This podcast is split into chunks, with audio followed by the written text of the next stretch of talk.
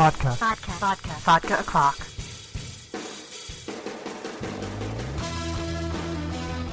Hey everyone, it's Amber Love, and you're listening to Vodka O'Clock from AmberUnmasked.com. Don't forget you can now sponsor the show and the website. Go to patreon.com slash AmberUnmasked, and you can pledge as little as a dollar per week. And today I am so delighted that I get to bring you another episode where we nerd completely out. Um, it will be dorktastic, I hope. So welcome to the show, Comic News Insider host Jimmy Aquino. Hello. Hello, congratulations on your 600th episode. Thank you, thank you. Yeah. Also, our 10 year anniversary is next week, so it's uh, April 13th, 2005 was the first show, and 600 uh, just happened last week, and it was awesome, mega epic event, which was really fun. Special guests and lots of silly little songs and and and fun stuff happened. So it was really cool. Yeah, I saw lots of pictures from that. It looks good. Yeah, we do record. We always do the anniversary episodes live at a bar, at a friend's bar, a restaurant, and uh, it's really really fun because then we get like a nice crowd of people. You know, it's great doing it at home, chilling with friends, but then when you're in front of a group, because you know the old recovering actor in me, I need your approval. You know, so it was actually got it in person. You know, so Yeah, the audience feels good. Though. Yeah. It's a, yeah, we, It's like, you know, they're there just to see you. Yeah. That must be what I imagine like meltdown comics must be like. Yeah, and like when we first started back in the day, producer Joe, now producer Joe, we always produced it, but former co-host Joe, he uh when we started, we would he had a much bigger place then, and we would invite people over on occasion to come over, you know, to hang out with us to do this. We'd have like this little small little, you know, five ten people. Um, and my idea originally was like, let's do this every week with people, you know. And then he was like, oh no, that's too big of a thing, and you know, he had, you know, other stuff going on, and I did too. But I was like, oh, we can get an audience, man. But I understood. But yeah, other people took that and went with it, so that's fine. So you've had this wonderful long journey, hmm and you know, as you mentioned, Joe has has changed his role from time to time. He, you know, is awesome and like went to do good heroic work for a while. Well, it still is. Yeah, he has an amazing um, charity he started years ago called the Project Solution, and people should definitely look it up. It's called go to theprojectsolution.org, and they do very workable and doable projects around the world. You know, they raise money for 100% of the profits go to this project. Very first one years ago was building a well in Africa for $900. I'm like, that's a night at the strip club for me, so that's pretty great. Yeah, that's it's really incredible. Yeah. Nice that he he does so much amazing work. Yeah. So, um, and I know that occasionally, like our our dear friend Erica joins you on the show. Yeah, the podcast wife, Erica, for sure. Yeah, Yeah. and she's like her career has like taken off like a skyrocket. Finally, it probably doesn't seem like that to her. I imagine. No, I know, yeah. Nothing's overnight, kids. Nothing's overnight. really not.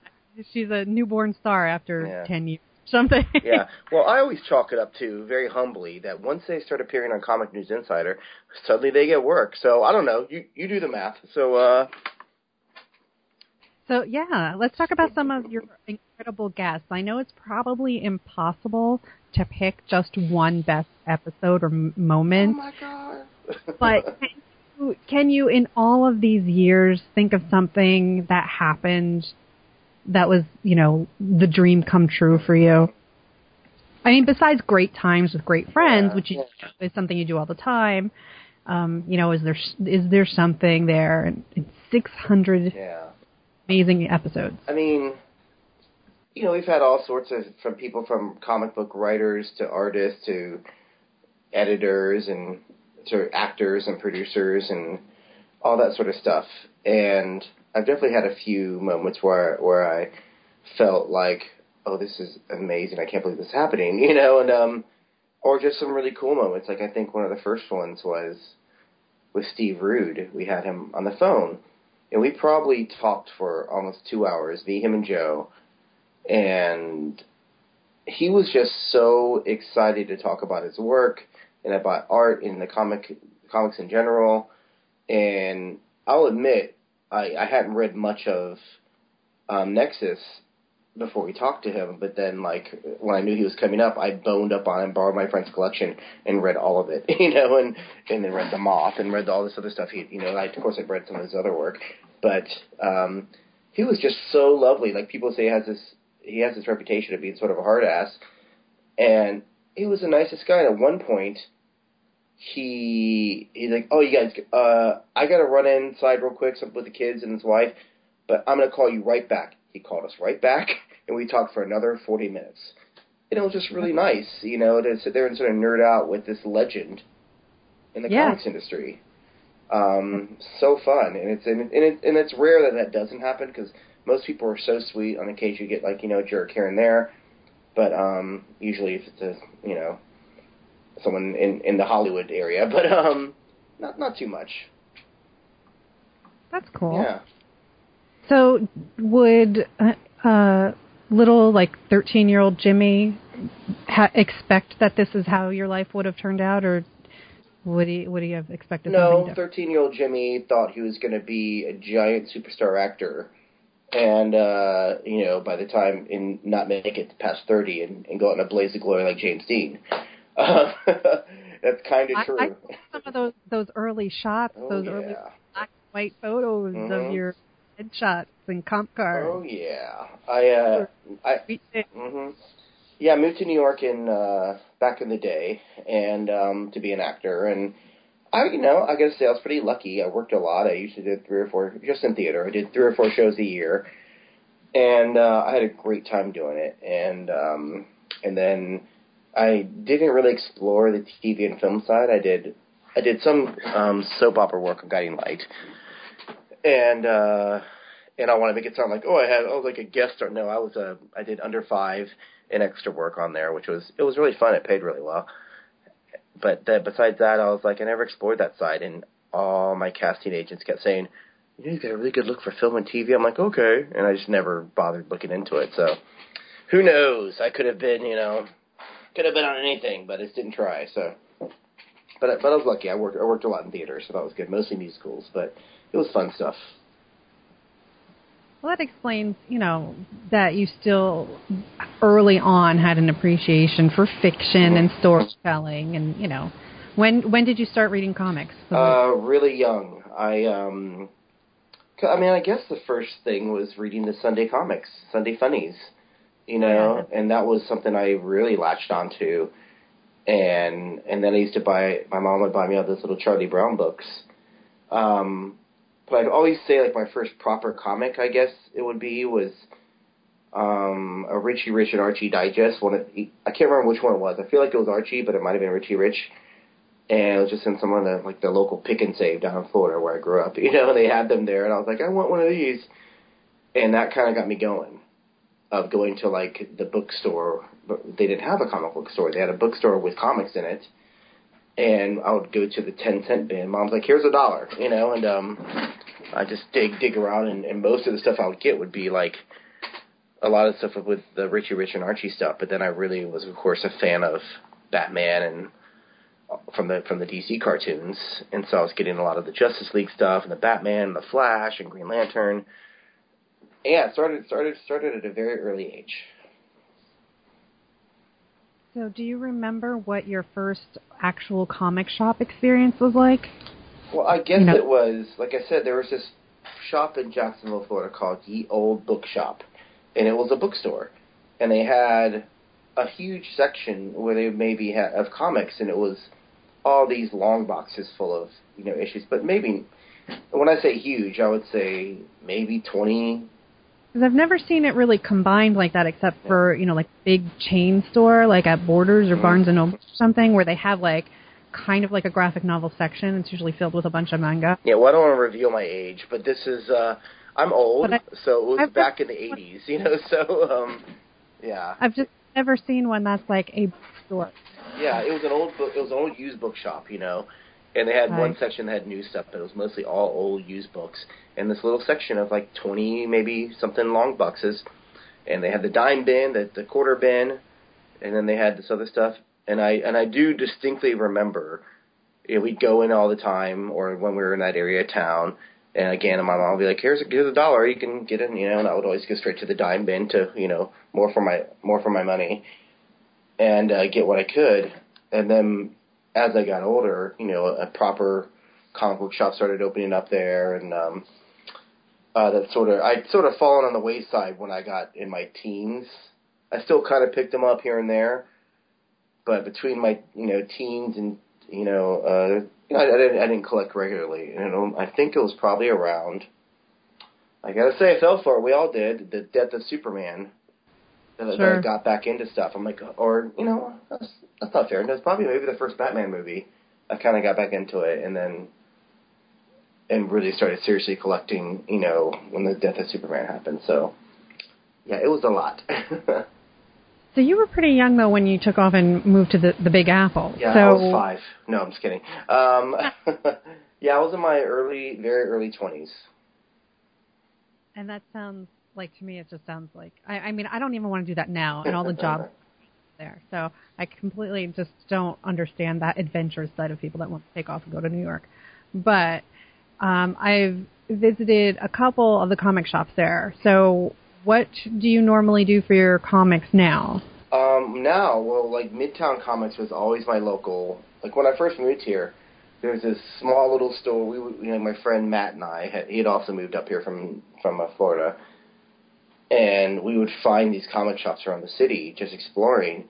And there was this one in mid, right in the heart of Times Square called New York Comics. It was a small little place, and that was sort of my first spot. I'd go to all the time, and they didn't last very long because that I'm sure that rent was ridiculous because they were right there in the heart of Times Square. And then um, I'd find these little shops here and there all over. And then when Midtown opened, I was like, "Oh, this is it. This is my home." And the one in mid, in the one in Midtown, the original, and I went there forever um, until digital happened to me only a couple years ago, um, if that, a year and a half ago, maybe. Uh, and I was always saying I won't. I can't imagine going completely digital, and I'm not completely, but um, single issue wise, like floppies, I'm 99% digital. Yeah, me too. So it's just it's just so much easier. I still get you know graphic novels and some the occasional trade, and if I'm at a convention, I'll pick up someone's floppy if it's like something small press, something you know, just to support and, and check it out, you know. But um, yeah, I'm mostly digital now. It's Comixology. Yeah, I pretty much the only hard copy things that I I get are going to be either like Kickstarter rewards that have to be hard copies or like you said going to the convention because I like to meet the people Yeah. making the book in the first place and get to know them. Yeah. Um and then you know, I I enjoy picking up the books right from there because they're they got a they have table fees usually that are costing them a fortune that Oh, if they don't sell it there they're going to be pretty screwed. yeah. Um, so I like to I like to do the that kind of shopping at the conventions, and otherwise it's like, yeah, I mean I I used to get all my graphic novels at like big sales and stuff because I just didn't, didn't like paying full price for. Yeah, I, I'm trying to cut back. When I moved a year and a half ago, um, I sold my floppy collection, which was about 50 long boxes and about 20 to 30 short boxes. So somewhere Mhm. around, I'd say, over 10,000 plus comics. I sold them. I sold them to Shelton down at Heroes Con. Oh, yeah, okay. Because great. the main reasons that I went to digital too, but I donated my books. I just got rid of them.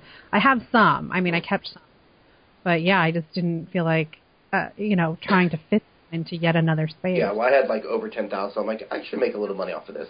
I've invested Yeah. a lot, you know, and insane. Like that is uh, that is like a ton. I mean, I, I you know, there there's always like um stories about who has the most, who has the biggest Mhm. collection, or something that was in the news a couple months ago. And uh but did you know exactly what you had? Um, I knew a bunch of it, but I uh I was even going through it. So I remember when I was going through it before he was coming up, and I was like, "Oh, these are great runs I had of like of." Uh, I found like the original Wolverine miniseries. I found, you know, I didn't have anything like that was like individual comics I had in there. I had maybe some that were on the market you could get for twenty or thirty dollars on eBay, like the first appearance of Gambit or something like that. But I'm like, eh, that's not that rare. So anything I felt might have been rare, I pulled out, but um, it wasn't much.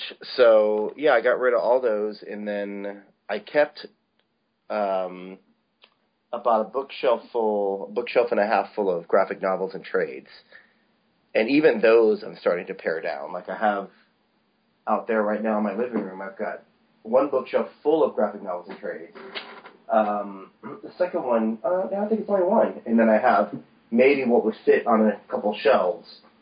I took out and put in my room because I want to either sell those or and I started giving a lot away though actually, um, but just either sell them or give them away. So I really am trying to pare down and, and get rid of a lot of stuff just because I'm like, well, I really love these stories, really like them, but it's rare that I pick it up again and read them. So exactly what you're saying. yeah. So, um, in a couple weeks, we're having free comic book day, and that's on a Saturday. Did you get to actually take part in that because you work on weekends? No, I never go. I went one time because also to me, and I have sort of a little rant I read over here about it. To me, Free Comic Book Day should be for bringing in new people. 'Cause That to me, that was the original idea, was to bring new people in. But now even the companies, and it really annoys me, they're starting to do exclusive on Free Comic Book Day. So that means that people already reading need to go in and buy, or not buy, but get these comics because they're part of some major storyline. I'm like, that's not the idea of Free Comic Book Day to me, and I don't think that's the original idea that it was. Um, so I, I sort of have, I still love the idea of it, but the fact that a lot of the companies are, are requiring you to pick these things up, and then then like within a day you see people selling all of them they've collected at all their various bookshops around on eBay. It's just really not cool. Um, so I, I, I like the fact that it happens, and, and I think it still does bring in new readers. I hope so, but I would like to see it focus more on that. Yeah, we um, usually try to get a, you know new readers. But it seems to be that it's usually the regular crowd Yeah. Comes in as sort of a way for them to celebrate. And um, you know, we get a couple cosplayers. Like Free Comic Book Day isn't like our big huge thing. Our big thing for Comic Fusion is in October, but um, but it's still a lot of fun. And we we usually have like you know a few creators in, and um, it. But you know they also do for Halloween. They they give out small little comics that are very similar to to the Free Comic Book Day comics, but they're like minis. Mm-hmm. They're like those Little um, ash cans. they used to yeah, like- yeah. half size things. hmm So you know, so like Halloween is kind of like a, a, its own celebration too. Uh, which you know, a lot of parents like stuff instead of candy for their kids. Same thing with Easter. You know, like kids like to they the parents come in and they they buy like all the little gaming things, the HeroClix and the magic cards and stuff like that because it's not candy. So Yeah, and and I've got no issue with that at all. Of course, I just I just want like, you know, the more people reading comics, the better. I think so, and I realize it's probably tough to get non-readers in, but that's what I think maybe the retailers need to push more, or or um, it's really more about the regulars bringing somebody new in. I think, like bring a friend you don't read comics. Hey, this is a cool thing. Come check it out. You don't got to spend anything. I mean, it'd be nice maybe pick up pick up something, but you get a free comic. Check it out. So um, I like to see it more more on on that vibe, but uh, it's still a great thing, you know. I just again, but I don't ever get to go, and I don't go because I, I am working. So Well, you mentioned, you know, and how do you think that the industry is handling that these days? I mean, it's obviously, um, you know, since we were kids. So, how how do you think bringing in new readers? What kind of plan should they be that mm, to do?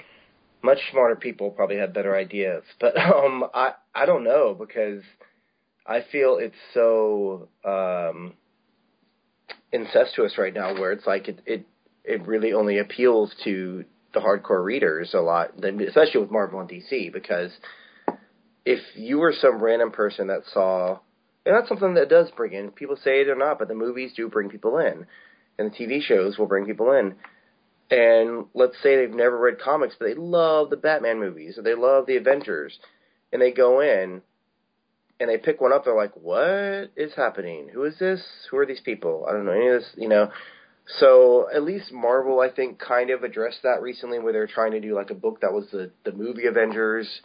I'm like, okay, that's fair.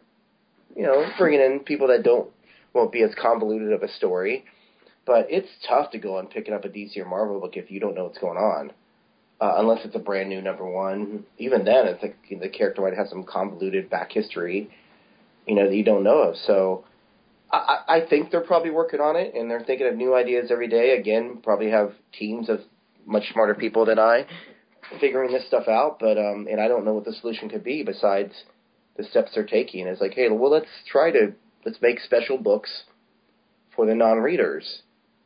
And if that upsets the regular readers, too bad. We're trying to bring in new people, so. Which book uh, really stuck with you throughout your life? Did you have like something that there's no seminal work. Like I didn't read any of the big stuff. I, I do remember going to that bookshop as a kid. I remember in the sale bin was this whole 12 issue series called Watchmen. And I asked the guy, I'm like, what's this Watchmen thing? He goes, oh, it's some things, none of the characters. It's pretty cool, but it's none of the characters you know. I'm like, oh, well, I don't want it. So I didn't buy it. so I could have had, I could have had the 12 issues, you know, for like probably young, for like five bucks, you know. And I was like, oh, this was probably when I was a late teen, but still. Um, okay. I don't know. It's like I, I mean, I definitely read a lot of DC more as a kid, and Crisis on Infinite Earths was one of my favorite things, and and I definitely like some of that stuck with me, especially when like characters died. I was like, what? You know, and um, like when super like that whole that that issue of Superman holding Supergirl and him bawling his eyes out. I'm not gonna lie, I kind of teared up reading that story, you know, and it was just like, wow. And um, and and like the write, I thought the writing was really great in it, and some of the stuff I, I, I remember from that, like the funeral scene for her, you know, uh, it was just like, wow, really touching. So I don't know, I guess that sort of sort of stuck with me. And what kind of stuff are you reading these days? Are you sticking with the the mainstream uh, books, or are you doing any? Like... I read everything. read so much because that's something I got to say. The podcast introduced me to, and, and I may not have ever been introduced to, was oh, there's. I mean, I knew there were other comics out there. Like I knew about Dark Horse, I knew about Image, obviously, because when the Image explosion happened back in the day, and and all these other companies. But I was like, oh, I didn't know about Top Shelf or you know, now take place like first second and all these other little people just making their own comics. I'm like, what? So when I was introduced to that by going to conventions, it opened up a whole new world to me. And that's mostly what I read. I still read some ma- mainstream DC and Marvel, um, but there's so much out there. It's tough to keep up. So I could love something because we review new books every week. So I could love the very first issue but then not notice when it comes out again till suddenly five issues down. I'm like, oh, I really like that first book. Maybe I should catch up on it. Um, I do the same yeah. thing, but it's much smaller volume. yeah, no, I mean, I still do a pretty small volume, and I'm lucky enough, and I don't want to say this to be like, oh, uh, like most of the companies, except for DC and Marvel, obviously because they're too big, um, will send me. I'm on the review list, and you're probably as well, maybe on the, the press review list and that's really nice. And, and so I do often review a ton of Image and IDW and Dark Horse and Boom and um, and those related companies. Uh, even Titan Comics over in, in the UK has some fantastic stuff coming out. Um, Valiant, all these other ones. So I read a lot more of those probably than I do, but I got to say consistently. Um, it's tough. Like I, Walking Dead is still a perennial favorite. It's everybody's perennial favorite. But then um, mainstream wise, it changes all the time. I'm back on the Batman books. I was off for a while. I'm back on X Men books because um, I really like what Bendis is doing with them. Um, Thor is one of my favorite series. Love it, old and new. I think it's great what Jason Aaron's been doing.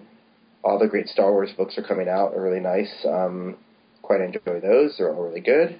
Um, DC wise, uh, Harley Quinn is one of my favorite titles. Um, yeah, but then like I, I pick, I read so much. I read a lot. I just read this great graphic novel last night from one of my favorite UK publishers, Self Made Hero, um, and I read a lot of their stuff. And um, I read this one called Vincent by Barbara Stok, who's going to be at MoCCA this weekend, and I'm probably going to interview her. And she's a Dutch cartoonist, and it's a graphic novel about Vincent Van Gogh, who was a Dutch cartoonist. You know, so um, it's pretty awesome. I love reading autobiography stuff. You know, stuff like Fun Home, and you know, just got Julia Wertz is one of my favorite cartoonists. The stuff she writes about her about her own life is fantastic. You know, so I love everything. It's like I, I I go out of my way to try to read as many different things as possible. I haven't read Fun Home, but I read the the book that came after that. Oh, Are about her mom, yeah. Yeah. Not as good. It's very, it's No. quite good because Alison Bechdel is just a genius, but uh, Fun Home's Love- brilliant. Yeah. Definitely love her style, Mhm. but um, Fun Home, uh, you know, I, I know this what it's about Yeah. anyway, and it just opened on Broadway. Like, can you believe that that is the Broadway musical? I know. I can't believe I haven't seen it yet because it opened off Broadway first, and I kept meaning to go. But now that it's on Broadway, I'm like, okay, I got to go see this. So, because they got great buzz, which is why it moved to Broadway. So yeah, I'd love to see that. And you know me, turn anything to a musical, I'll take it. So. I know. That's why I, you know, I thought for sure that um that you'd have some strong opinions about things like Spider-Man on Broadway. And Doesn't bother me at all. I'm like, I, I again, I didn't see it. I, I gotta say, I've got, you know, um, I used to go see stuff all the times when I was an actor. On my days off, I would go to TKTS, which is that discount ticket place in Midtown, and see a Broadway show for forty bucks, half price. You know, or I'd stand in line for uh, rush seats, or or get a. I saw Phantom of the Opera standing for for standing. They they used to. I don't know they still do it, but they had like standing areas you could, for fifteen bucks. You know, and it was like great. Now I don't go see anything, and it's a shame because there's so much, so many good things I want to go see. But often on my day off, I'm like, oh, I just want to chill with a friend, or if I'm seeing somebody, I just want to chill with my girl, you know, whatever. And it's just like I don't even think about going to theater. It's a shame because I was in the business for so long. It just sort of like fell on the wayside. So I'm going to try to rectify that and start going to see stuff more. But I don't think I've been in like ten, eleven years. wow, yeah. It's been a long time. I haven't been to a Broadway show in a good year or two, which is a, a terrible shame because it's right there, you know, and it, it's right there. It's also right there. Expensive. yeah, you know? so close. And I just like you know, and I and I have friends in shows who offer you know I can get you house seats or on occasion get a free ticket and and and a lot of times I just like oh well, I just want to stay home and watch TV or you know I've got a dinner plans with a friend you know. But yeah, I need to start taking more advantage of, of like uh seeing stuff around. And, like we got offered free tickets at work for a show and one night I could have went, but it was like the day after 600. I'm like, oh, I'm going to be kind of recovering from that. I don't know if I'm going to go. And I, so I never RSVP'd. I'm like, I should have went and saw that show. Why didn't I go see that show?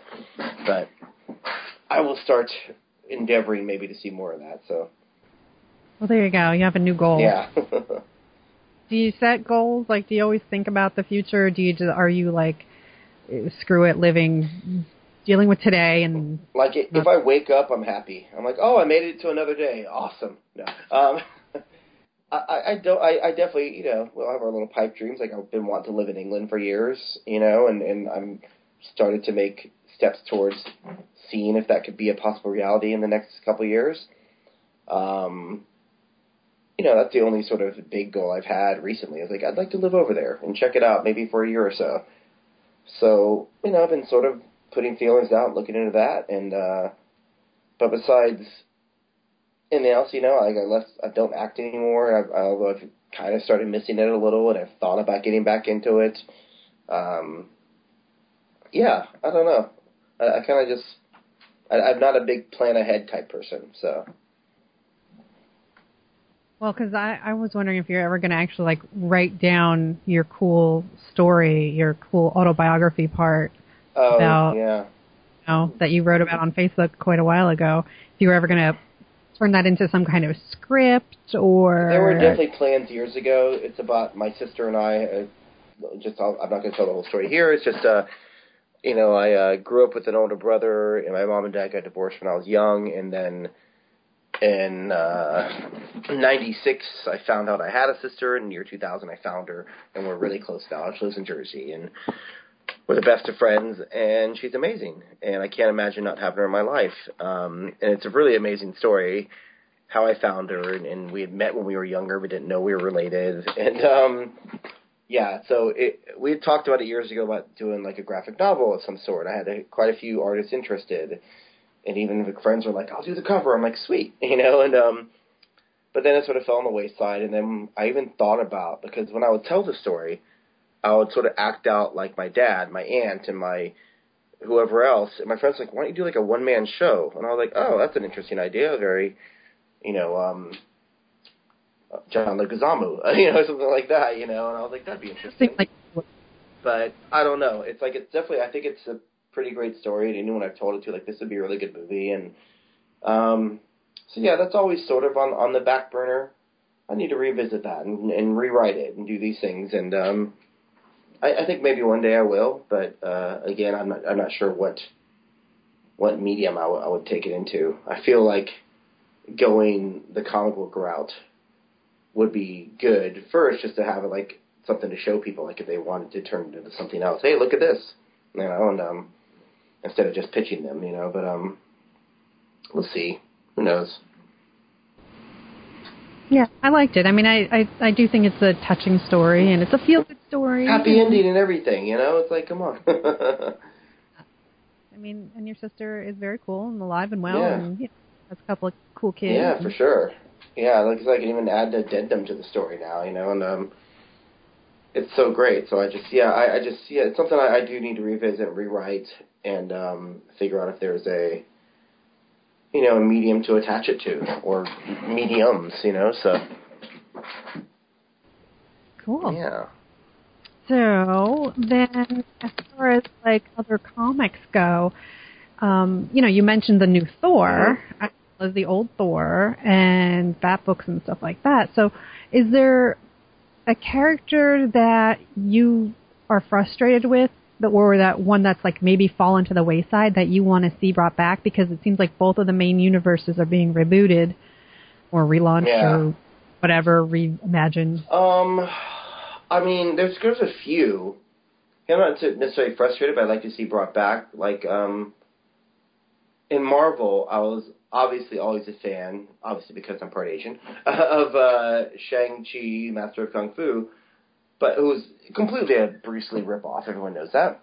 But um, I really thought this miniseries they did a few years ago was really cinematic and really cool, and they've really done nothing with the character because I guess it's tough to figure out. I see something happen with him. Uh, there was this great. I love this DC character, and over the years they on occasion bring him back. And there was a couple miniseries they did over the years. Um, Ragman. I thought that was Oh, such a cool character. Yeah, is he the one like he had? yeah, I mean, besides all the patchwork, Yeah. he cloak too. hmm Yeah, it's pretty bad. And like in each of the patches were like a soul of some sort or something like that. And um, I thought it was such a cool character. And a couple of different minis really were really captured my imagination when I read them back in the day. Um, I did hear. I read an article recently. I forgot who wrote it. Um, it might have been a, it might have been Heidi or somebody on Heidi's site that wrote it um, on the beat about how Marvel's pushing the X Men aside because of the movie stuff, because Fox owns the rights to most of them, and and in the word mutant they can't even use, which is why Inhumans is becoming a big deal now. Um, and I'm just like, that's such a shame. Like I'm still reading the X Men books now, some of them, and and I'm in, quite enjoying them. Um, I I do feel like they don't have that feel like they had in the '90s. When I I, I read, I got into X Men late. I got into X Men like early '90s and devoured them, and like would get all these old back issues. And and the '90s and 2000s were, you know, in the '80s were the heyday, you know. And um, uh, and it's just a shame. Like this, it's arguably the X Men, you know, kept Marvel in business for years. You know, it was always the top selling comic, and now they. In the article was talking about how they've really pushed down the importance of the X Men in everything, like even on the website, in the comics, um, um, in the movies, and because they don't want to anything to do with it because Fox, you know, doesn't want to share them, you know, and it's just like I, I understand the business side of things, but I think it's such a shame because they're such a big part of their universe, you know.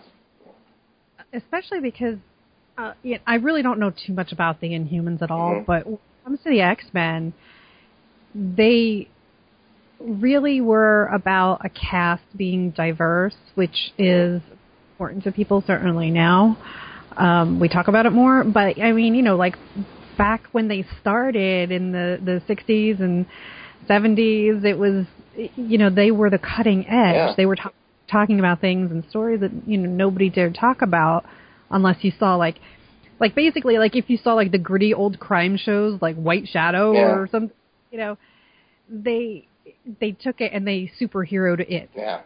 those kind of stories about um you know what what people were going through and how they felt different and um you know I hope the Storm book is doing well. I have no idea what the sales on that book are. Yeah, I don't know. I read the first issue, quite liked it, but then again fell behind. I'm like, oh, I should pick that back up because I love Greg's work. Greg Pak, who's writing it. Yeah, I haven't read any of it, and uh, you know, again, it's it's a shame, but you can only, like you said, there's there's a certain amount of support that you can throw around. Yeah, but we'll see what happens. I mean, if maybe I'm obviously if Mar- like I, I think they even said like in one of the new video games, none of the X Men appear. I'm like, that's weird. Oh, Yeah, it's like some the, like one of the little smaller video games. I'm like, all right, okay, but um, yeah, it's a shame because I feel like it's it's such a big part of their their world, and now that Disney and Marvel and ABC are all one, the powers that be at Disney are you know are probably have a lot to do with you know with the business decisions now too. So sucks because I loved X Men Evolution, and I would love to see more Mm. of that on TV. You know, like either as the the cool animated show that it was, Yeah. it was pretty spectacular animated. yeah, it was you know, see something like that in some kind of live action, like they're doing with you know Agents of Shield. yeah, for sure. I, I mean, there's been a couple different mutant type shows on, but Mhm. I they never. I don't know. There's something about them. I never got into them. Yeah, it's like, I mean, to be fair, you know, the characters that Marvel didn't own, Spider-Man and X-Men, were the ones that really shot the Marvel movie business into into power. And um, and then when they started making their own movies, you know, like you know, when they came out, Iron Man did so well. They, hmm, suddenly we got something because got Spider-Man was in litigation for years, and. uh and then they finally put it out. It was such a big success. You know, people were like, "Oh, look at this! We could, we could do this." And then when the first X Men movie came out, people were like, "Whoa, that's amazing!" And um, I still love those movies, but Oh yeah, they're fun. yeah, third one not so much. Third X Men not so much, but that's all right. But It had its moments. Yeah, it uh, that it really like. I actually really like the the Sandman part. yeah, that. hmm Um, but I'm probably the only one. we all have our guilty pleasures. It's fine. Yeah. Mhm. I, I didn't. I wasn't so much into the the symbiote part, but I liked the Sandman stuff. Cool. Uh, all right. Well, we talked about local shops and everything, and you mentioned doing, you know, popping into MoCCA. What other conventions are you getting to this? Well, I have to say, I, I've been sort of going to the same um, conventions the past few years, and I kept saying, okay, I need to go to different ones. But um, these are just so great. I love, like, the the the local show MoCCA, the Museum of Comic and Cartoon Art, is this weekend, and it's great because it's just small press, you know, creator owned, and you'll get a few people there that are, that are crossovers, like Dean Haspiel will be there, you know, and Noelle Stevenson, who's starting to get a lot of amazing work, mainstream work, as she should, because she's amazingly talented. Um, and uh, but then you get all these great European cartoonists over there, and I love just to me discovering those. Obviously, they're already big in Europe, you know, but or maybe they're not. But I love checking those out and seeing that. Uh, that's a great show, and, and, and what's become another favorite show is TCAF, which is next God already next month. Yeah, it's in uh, it's in May in Toronto. Although I'm not sure if I'm going this year, but I usually am heavily involved in that show where I'll you know host some panels. I do tons of interviews there. Um, and that again is a very small press show. It's very like MoCCA, but it attracts a huge crowd from uh, around the world. Like there's always a big British presence there, and a lot of the great Canadian cartoonists are always there. Um, it's re- it's just a really fun show, and I usually get a ton of interviews there, and I also you know uh, that's become a favorite show as well. Um, Heroes Con probably is the favorite show every year down in Charlotte, North Carolina. Uh, that one I'm heavily involved in as well, where I host panels and I have a table and I do interviews all throughout the weekend. And that is probably one of the most well respected shows on both sides of the table, both mainstream and indie, because they really they've always focused on having this indie island, you know, area and this whole uh you know, like Marvel and DC aren't there with tables or booths, but their presence is heavily felt because you get huge names from both companies, you know, tabling there. So it's a really great mix of mainstream and indie. Um, yeah, that's right. I mean, of course, San Diego is insane, and New York Comic Con's becoming the same way. And I like the new special edition. You know, one, the one New York Comic has added, has added, and uh, yeah, there's so many shows. there is. It's ridiculous. I I've seen like more shows in New Jersey pop up Yeah. for this year than like in the last ten years combined. Yeah. Like they came out of nowhere, and I don't really think that little New Jersey can support it. To be honest. Um, but it's absolutely absurdly crazy how many shows are here now because they're all going to be small shows. Yeah. Like you're just you're not going to get New York numbers here. It's not going to happen. no. And I remember. People don't even come here. hey, I, I don't. I, I quite enjoy the Garden State. I have nothing against Jersey. Um, my sister lives there, for goodness sake. I lived there for you know a while myself. So, um, I mean, not just here, but in the UK, new shows are popping up left and right. And if people have figured out by now, I'm a big Anglophile. And uh, there used to be only like the main show there used to be Bristol Comic Expo, and I first went in 2008 to that, and that was the big show. And that's sort of fallen on the wayside. I, I don't even know if it's happening this year. And now there's all these big shows. There's um, Thought Bubble, which is becoming one of the most respected and, and biggest shows there, is in the fall in Leeds, and all the MCM shows, and the London SuperCon, and uh, now they're having all these the, the Lakes uh, Festival, and all these different ones all over England are popping up Leicester and. Cardiff has one coming up now too, and I have friends involved in that, and it's really great to see. I mean, guys, it's happening worldwide. All these little, you know, comic shows popping up out of nowhere. Yeah, I my friends in Australia always say that they need more because they're they're still pretty lacking. Like they have a couple, they have two like massively huge yeah, shows. Supernova and the other one, yeah. No.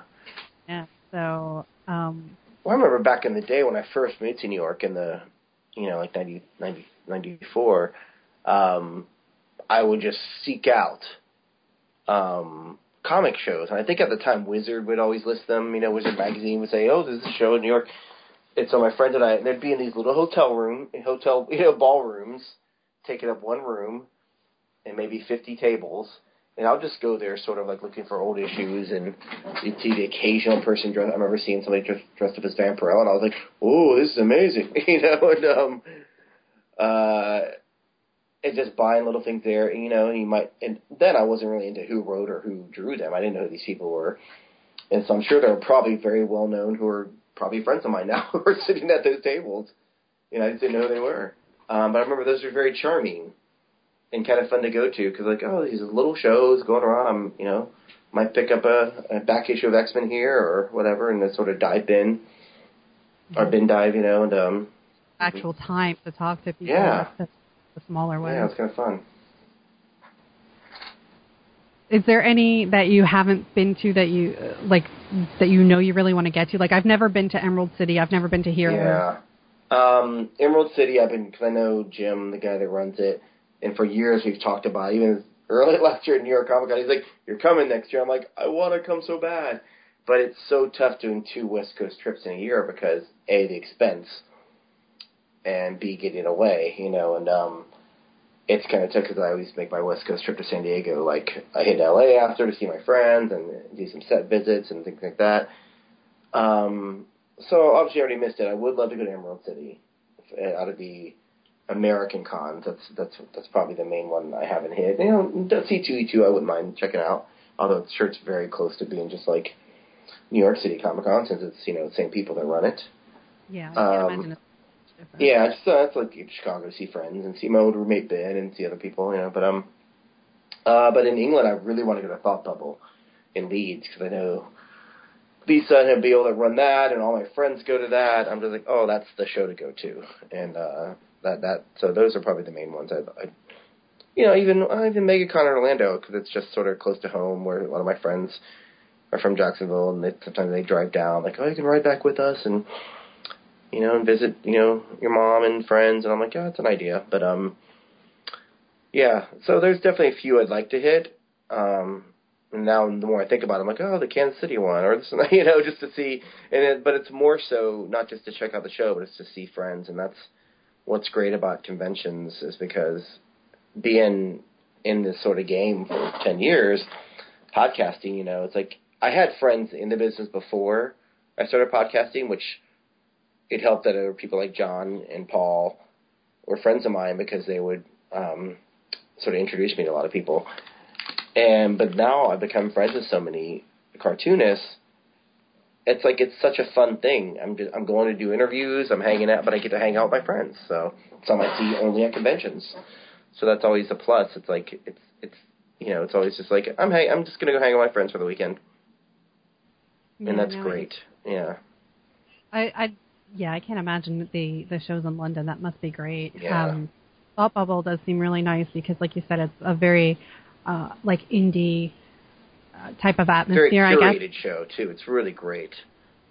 it just seems uh, it just seems amazing. And um, Angoulême, I would oh go to Oh God, of course, Angoulême. Yes, I'd love to go to. like, if if I was with somebody who knew what they were doing. Yeah. Like Like a French person, I would love to be like. My French is minimal. Like I can, you know. like Deemer, he can probably speak the language.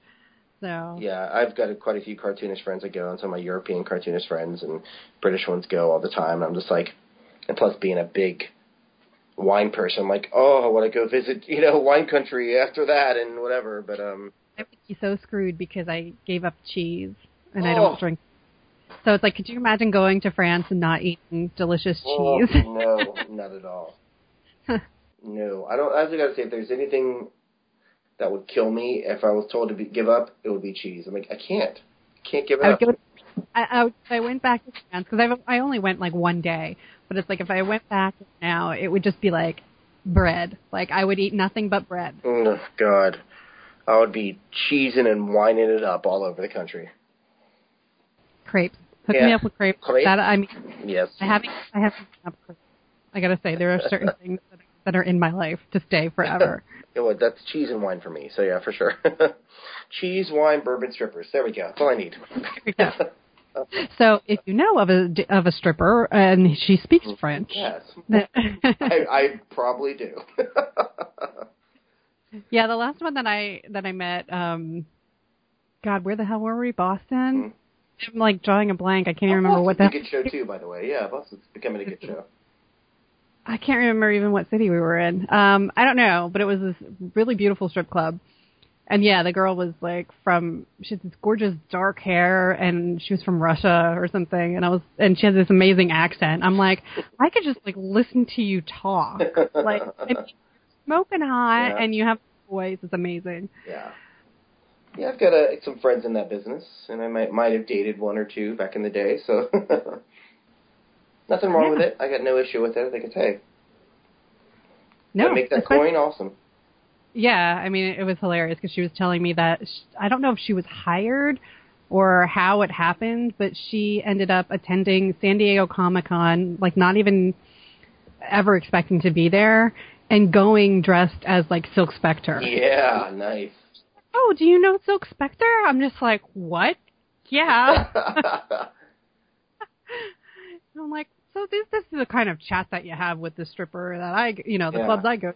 Well, it was like at um, Heroes Con the first year I went. There's a club that gentlemen frequent right down the road from the main hotel, and so a bunch of us went, and we met some. Some of the girls were huge comic nerds, and they. And the next day we saw them at the show, and every year, like there was one I used to see every year when I go down there. I, I don't go. I haven't been down to the club in ages, but um, she'd always come to the show. I'm like, oh hey, how you been? You know, still at the club? They're like, yeah. So. So some of them are nerds too. They are. I don't have money to go, but I was taken because it was my. There birthday. you go. Just come with me. Special. like, what are you buying me? sure. I might not make it rain, but I can make it sprinkle, so it's all right. Nice. You're well connected. Eh, know a couple people. but yeah, oh, but yeah, Boston is actually that's another one you brought that up. Boston, Boston's becoming a, a pretty good show too. I've gone a couple times. I've, I've enjoyed it. Some Baltimore Yeah. too. I've been to Baltimore in years. You've probably been to Baltimore when I have, but I love the Baltimore show too, and um, I need to get Yep. back to that one. I do love that show. They've kind of outgrown their space a bit. Same thing with Boston. Boston's changed spaces a, a Yeah. few times, Yeah, and that's it's good, but it's hard to manage Yeah. when you're going through there and there's you can't even move. yeah. That's what happened with Heroes Con. Heroes Con doubled in size two years ago. They um because it used to take up a very small area of the convention center, and then two years ago they decided to double it, and it was really weird. It just felt really weird. Now last year I was used to it, but the first year was really strange because it was such an intimate show. You can just you could lap it in you know half an hour, and it was really great. Uh, and it's still, I said, a great show, but it is it has gotten bigger because it is a very successful show. So that's that's good to see. I'm glad to see them grow, but sometimes I, I miss the intimacy of, of those smaller shows. Yeah, that was why I really liked Baltimore so much was because it was a medium size. It wasn't, you know, it wasn't basically like a flea market. It was a nice, Right. well put together show with really good, you know, panels and artists that were that would attend. Um, and now it's just very claustrophobic. Yeah, that's the thing. It's like, mm, I get it. It's great. I'm glad to see all these people coming. You know, it's just like sometimes trying to get through. Like even New York Comic Con, God, even getting through the Artist Alley last year Oh. times was like, oh my God, it's like the main floor almost. It's insane. Mhm. Um, yeah, I like to stay in Artist Alley there now. yeah. Yeah, the main floor I definitely still hit just because I, you know, want to check everything out. But Yeah, because some people are definitely going to be small press like Mm. Action Lab yeah, can't really fit in Artist Alley. Right. So yeah, for sure. You know, and they're great guys. and I love to see their their stuff. Yeah, me too. They're really putting out some really good stuff too. I'm, I'm glad to see like these small, smaller companies are putting out like Action Lab, Black Mask Studios are all you know, coming up out of here and uh, putting out some good stuff recently. So nice to see. Yeah, and it, you know, so a, a convention that's more the size of Baltimore, they're probably they probably have more time to talk to you Yeah, than in New York. I mean, at least in New York, like when I was there, and um, and I finally it took me forever to find where Action Lab was because they were. Oh yeah, the, last year they were way. I was like, what? I kind of stumbled on. them like, oh, hey guys, you know. I was in a really strange location Yeah. last year, but um, so I got to see Eric Grissom and Jamal, and Mhm. I wanted to meet. I saw that notice that Marcus Williams is there from Hero Cats, and he was talking to a woman, so I didn't want to interrupt him because they were having a good time. Mhm. He was just sketching his cats on the covers and um talking to her for like a good twenty, twenty-five Oh. minutes. And he finally saw me and he was like, Did you need something? And so I was like, I will wait. I just want to meet you. And I ended up, you know, podcasting with him a, a couple months ago. That know, I needed, I just, I, I, I love the book so much that I, I didn't care how long I stood there. Mm-hmm. Oh, that's see, but see, that's my that's my annoying superpower, is that walking up to a table to say just say hi to a friend, literally just say hi, and some fan or not even a fan, someone just random person walking by just starts talking to them, and of course they don't want to be rude and say excuse me, you know, like, and about nothing, or or even like some some person they're trying to sell to, and they'll spend ten minutes talking to the person, the person walks away with nothing and that drives me crazy. I'm like, I just want to say hi. Stop talking to them about nothing. um, but that's what they're there for. So, um, yeah, you get at panels too. Like obviously, I I get that people are nervous. mhm. Some of them are so incredibly nervous that you can tell that their thoughts are sort of like exploding in their head as they're trying to ask their questions. mhm. yeah, At the you know at the end of the panels, there's usually not always, but they try to leave five minutes for Q and A. Right. And and there'll be somebody who takes a whole minute just to try and figure out words and like I don't know what your question was. yeah, no idea. Yeah, it's funny. Like what I had at the table near Comic Con, used to do for the podcast arena.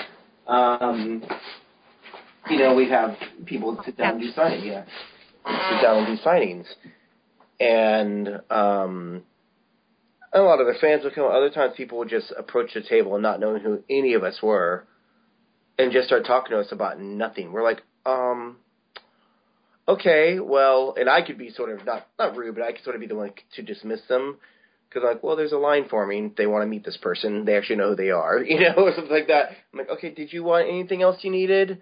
Great, we're gonna ask you to move along if you can make some people that want to meet this person. oh, well, who is it? I'm like, just come back later. See you later. like, and that's fine. You know, they're it's kind of socially awkward. They're not sure what to do, and I'm like, that's okay. It's just uh, it, like they, they don't know when to say goodbye. You know, the whole thing when they kind of hang out.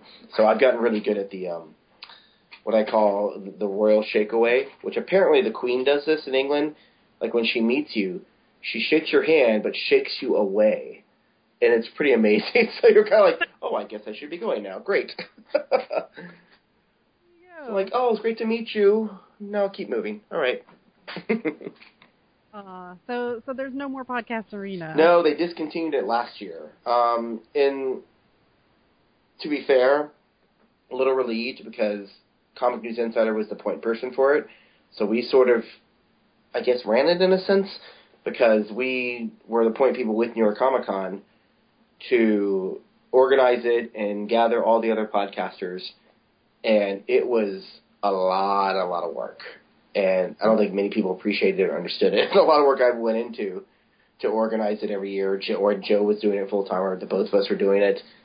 You know, uh, it was tough, just not just organizing the other podcasters because you get people that would drop in or drop out or get upset they didn't get a spot or you know, and then when they did get a spot, they did nothing with it, you know, and uh, and and you know they gave us a really great deal on these tables. Like they were, you know, like most of those tables are usually four times as much, you know, and um, and I'm like use this table to your advantage, you know, and like bring bring bring stuff to you and have people do signings and um and most people did and it was great. Um and but besides the other podcasters our table we always had massive amounts of signings from you know cartoonists to sometimes a, an actor you know and um to uh we do a, a raffle every year and uh giveaways all this other stuff and it was just it was really fun. It was nice to have a home base. But last year when I was like, oh, I don't have to organize all that this year. It was sort of a, all right, not too bad. So I, I don't mind that we don't have it. I thought it was I thought it was a shame to lose it, but they every year the past few years they kept putting us in like worse and worse spots. And Yeah, when they- when the year before we were in we were in Artist Alley, which I felt terrible about because especially when we were doing our our um, uh, raffle I, I luckily I was sitting next to like a friend, Will Sliney, but I'm sure some of the other artists that didn't know. We were kind of like, I wish like I would shut up with that raffle thing, you know, because that would last 15 minutes, you know, twice a day, and we'd be yelling out, "Hey, the hell wants this?" and number, here's your number, and uh, so that part was like, I was like, okay, we should be in Artist Alley. We should have been on the main floor somewhere, but I get it. They want to sell the table, so they they make more money selling the table, so it makes sense. Right. Makes sense. Well, maybe we can get like, you know more like a podcast panel. You know, Yeah. that if people have questions to podcasters, that could be done. I, I, I, I do enjoy like every year San Diego they have one, and last year was the first time I wasn't on it. Um, and I was fine with that. It's just like um, I feel like it's the same panel every year, where it's just like okay, where all the podcasters up there, you know, they bring in new blood here and there, and it's just sort of like the same stuff. So if we could figure out something for New York this year, I don't know if it's too late to submit. It might be, but I don't know. Uh, maybe not. It's only April. Um, to submit for a panel, come up with something really fun and interesting to do. I think it'd be cool instead of just having a bunch of podcasts that they're going, yeah, we all do the show, and, and this is what our show's about, and and you know, on occasion you get people like, oh, well, how do you get podcasts? What do you do? And you know, and that's what it's good for. But I think it needs a new angle, you know, something sort of uh, Creative. make it a little more creative and fun, you know, for not you know just us, but the uh, you know the audience as well. So let's put our heads together. Maybe we could figure out something for for New York Comic Con. That sounds like a plan. Because I will also get special edition. I, I don't really have any plans um, for what I'm doing Mm. there, except walking around and having a good time. You know, going to Yeah. panels. Well, they actually just uh, contacted me recently about about something, so I, I, don't, I may have something going on there. We're not sure yet, so. Okay, good. Because I know that their their panels, like their submissions, just closed. I was yeah. trying to get something together, mm-hmm. but it just like wasn't enough time. Yeah. And I will be in Brooklyn though for the first FlameCon. What? For the first FlameCon was uh, it was Kickstarter supported, and it's the first LGBT uh, Comic Con that you know was on the books anyway for the, for the New York City area, even though it's in Brooklyn. Mm-hmm. I know that there's another one now. There's another there's like a couple um, small Brooklyn ones, yeah, Brooklyn Comics Graphic Festival or something like that, and there's that one. Yeah. But I mean, another like gay specific friendly con, I think in in a different part of the city. But um, so FlameCon funded through Kickstarter. Oh, that's cool. So uh, that's going to be in June oh, in Brooklyn. Right on. Excellent. Yeah. Excellent. More cons, hey? Uh, why not?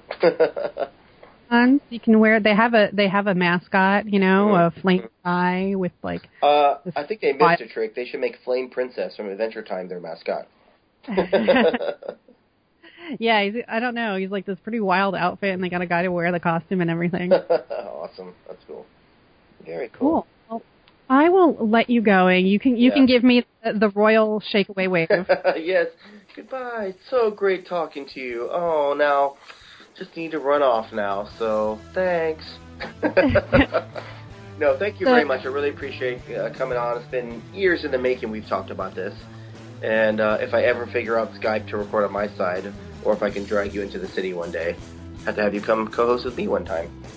So uh, at one of these shows, we will, you know, you'll you'll get to, um, you know, have to deal with my presence. Oh no, it'll be nothing but a pleasure, my dear. Gotcha. you soon. All right, thank you. All right, bye. bye.